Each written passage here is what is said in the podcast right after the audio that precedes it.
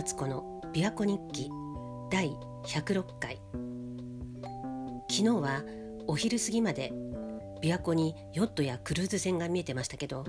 その後は強風や雨になって。でも夜になると琵琶湖の上空に満月が昇って湖面を明るく照らしてたのでしばらく見とれていました。さてすべてのお金の悩みを永久に解決する方法という本を読んで私がいかに理想の家を引き寄せたか。前回は私のアファメーションがどうやって出来上がったかお話ししました。で実際に琵琶湖が見える家で暮らしているというアファメーションを毎日紙に書いて朝起きた時と夜寝る前と呪文のようにそれを唱えてでしかもその3つのことを忘れずにちゃんとやったかどうかをチェックリストに毎日印をつけてました。で私はこの本を読む前からいろんな本を読んでたんです。一冊読んでも今一つしっくりこなかったりでもう一冊読むともっと知りたくなったりってこう次々読み漁ってたんですけどもちょうどこの頃当時は日経新聞を取ってたんですがこうして思考は現実になるという新刊本の広告を目にしたんです。読んでみたいなとは思ったんですけどそのままにしていてで何回目かにその同じ広告を見て買ってみようと思い立ちました。パム・グラウトっていうアメリカ人の女性が書いた本なんですけどでも実際に手に入れて読み始めたのはアファメーションが書き始めてから2週間くらい経った頃だと思います。でこの本は思考が現実になることを実際に実験してみましょうって読者に促す内容なんですけどだから私はもう読み始めるなりすぐにこの本の実験もやってみました。で第一の実験は宇宙には目に見えないエネルギーが存在してるのででもその力を使うにはただお願いするだけでいいっていうことを確かめる実験です。今から48時間以内に贈り物をお願いしてみようっていうんですね。まあ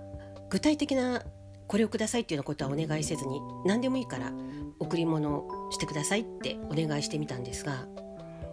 私はフリーランスで翻訳の仕事をしてたんですがこのお願いをした48時間以内に知り合いから電話があって日本語に訳してもらいたい本があるから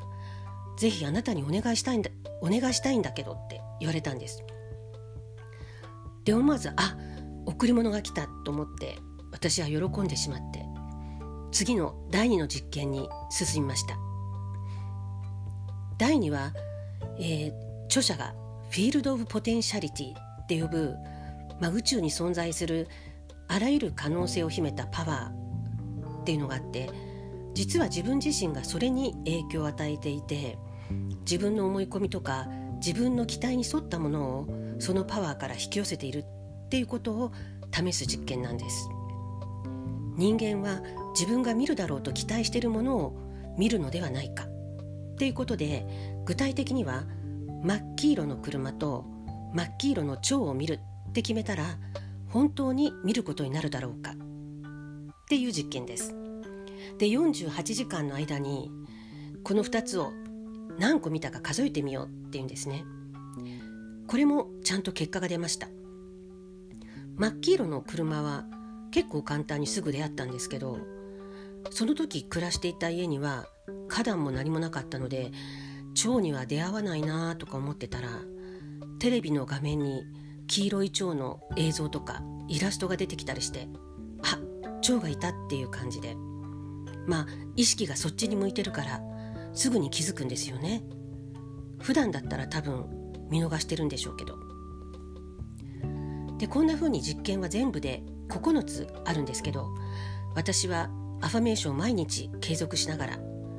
こうして思考は現実になるという本の実験も楽しんでいました、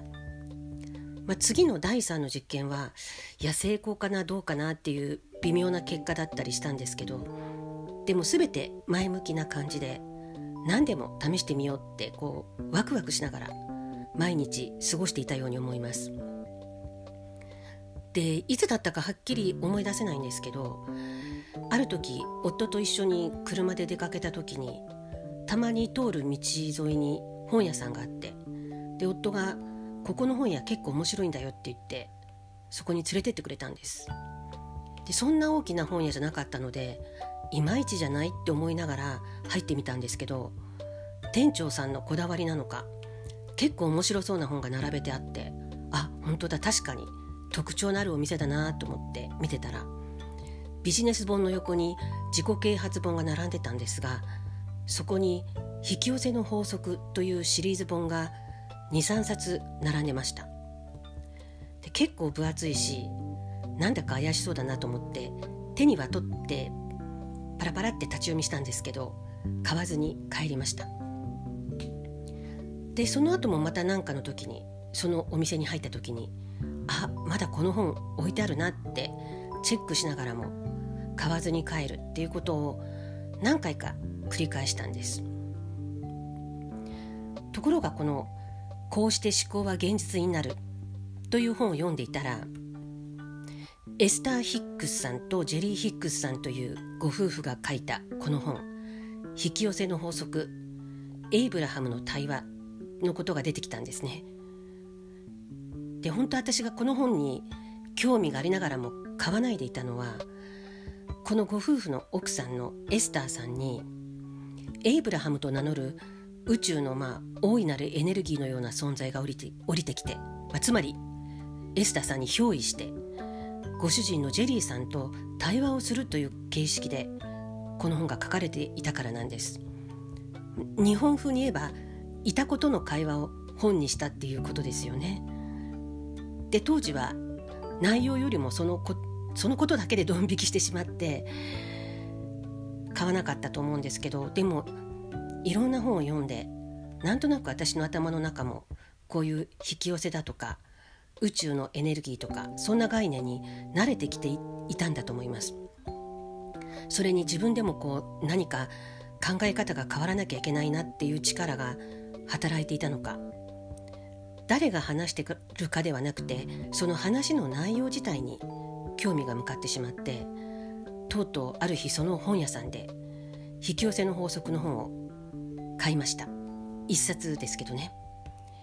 それがアファメーションを始めてからしばらく経ってからのことだったと思います。こんな感じで、まあ、私は両親を見送って自分の人生のステージが次に進んだタイミングでいろんな本を読んで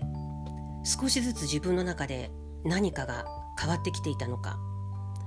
新しい考えとか新しい挑戦に対して気持ちがオープンになっていたと思います。何か変わりつつあるかもとか変わっていくかもって思うだけでワクワクしました。だからアファメーションもすごく楽しかったんです。日中の何気ない暇な時間でも琵琶湖が見える家で暮らすところを思い描いてもう心の中でアファメーションを呪文のように唱えてました。買い物に行く時とか散歩の時とか一人で歩いてる時は心の中でずっと唱えてたんです。まあもちろん声には出さないですけどね。本当にそんな生活ができたら楽しいだろうなって想像しながら。じゃあ次回はその結果私がどんな行動に出たのかお話しします。アンカーでお聞きの方は音声メッセージが残せます。それ以外でお聞きの方は鳩宗敦子 .com のお問い合わせページからメッセージが送信できます。鳩宗敦子でした。